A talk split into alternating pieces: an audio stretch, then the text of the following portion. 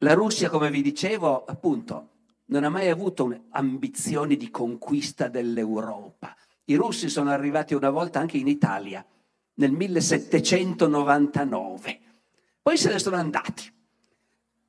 E loro si ricordano ancora quella cosa, il generale Suvorov che comandava l'armata russa che sconfisse i francesi e arrivò a Torino e a Milano nel millesettecentonovantanove, per loro è un grandissimo personaggio. Putin voleva regalare una sua statua al comune di Torino qualche anno fa. Eh, dopodiché però, come vennero, se ne andarono. I russi sono anche arrivati a Parigi nel milleottocentoquattordici. Dopo che Napoleone era arrivato a Mosca. Dopo di allora, quindi negli ultimi duecento anni, come dire, noi italiani abbiamo invaso la Russia tre volte. La guerra di Crimea, poi l'intervento nella guerra civile dopo la rivoluzione d'ottobre e poi quando Mussolini ha mandato gli Alpini e tanti altri con le scarpe di cartone, d'accordo? Quante volte la Russia ha invaso l'Italia negli ultimi duecento anni? Nessuna. Noi li abbiamo invasi tre volte.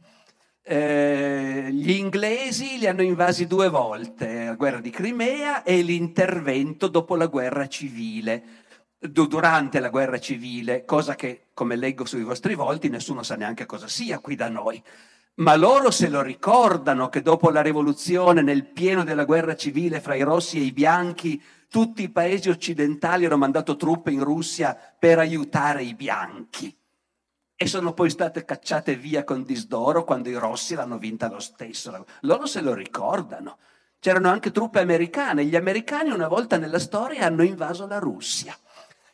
I russi non hanno mai invaso l'America, è inutile dire, ecco. I tedeschi lasciamo perdere quante volte hanno invaso la Russia, ecco. Di fronte a questo, la Russia, cioè i governanti della Russia, capite? Sto generalizzando molto, eh, ma si riconosce un, uno schema, e lo schema è: dobbiamo essere sicuri, siamo minacciati, siamo circondati da nemici, già varie volte siamo stati invasi.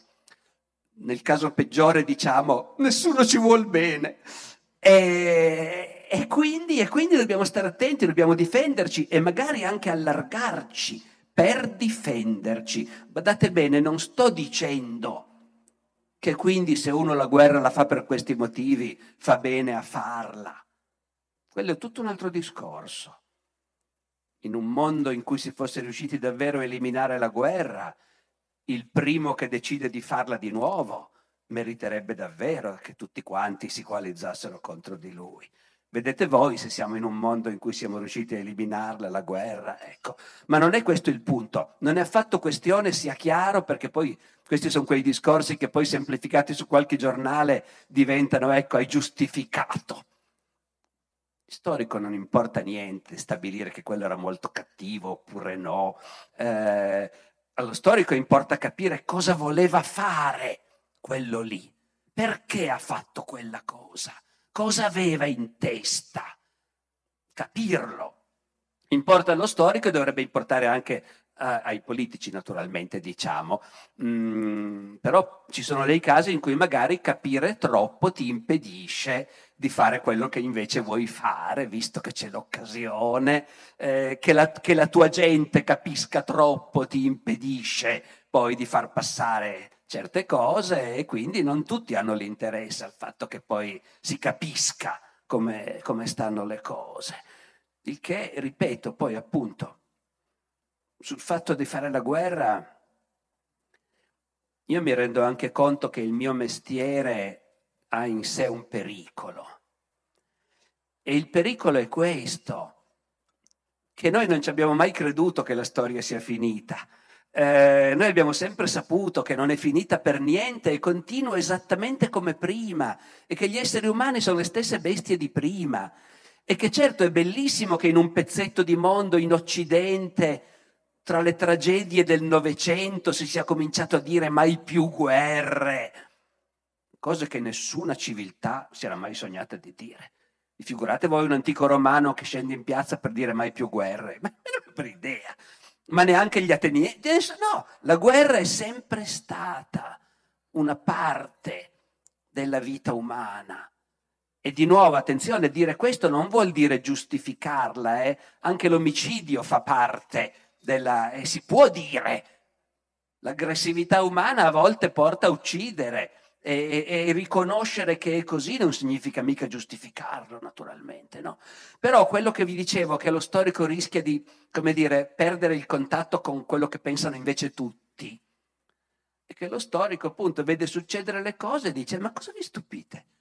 Ma queste cose sono sempre successe e sappiamo anche perché succedono, e ti potrei citare un sacco di altri esempi. E poi ti accorgi forse, forse che questo ti può anche inaridire un pochino, eh? Ti riduce anche la capacità di commuoverti, la capacità di essere travolto dall'emozione.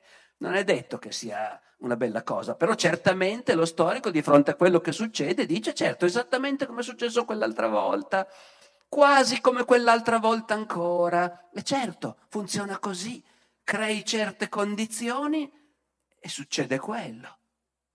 E, e questo, ripeto, appunto, non significa affatto giustificare che la guerra sia una cosa spaventosa. Un po' si è sempre saputo, per gran parte della storia umana si è pensato che fosse una cosa al tempo stesso spaventosa e bellissima. Eh, nella nostra civiltà occidentale e cristiana si è discusso per millenni sul fatto se la guerra non si deve mai fare, come dicevano i primi cristiani, a nessun costo. Però poi voi capite che quando l'imperatore romano diventa cristiano anche lui, e gli vuoi dire all'imperatore che la guerra non la deve fare mai, è il suo mestiere. Allora si comincia a dire che la guerra però, no, certo, è sempre una brutta cosa, però certe volte, certe volte bisogna farla, perché certe volte è giusta. Bella non è mai, ma giusta può essere. E, e chiunque scateni una guerra è perché pensa che sia giusta, in base alla sua testa, al suo sistema di valori e a come vede il mondo. Di nuovo, è giustificato, ma no, non è questo il punto. È questione di capire quello che succede.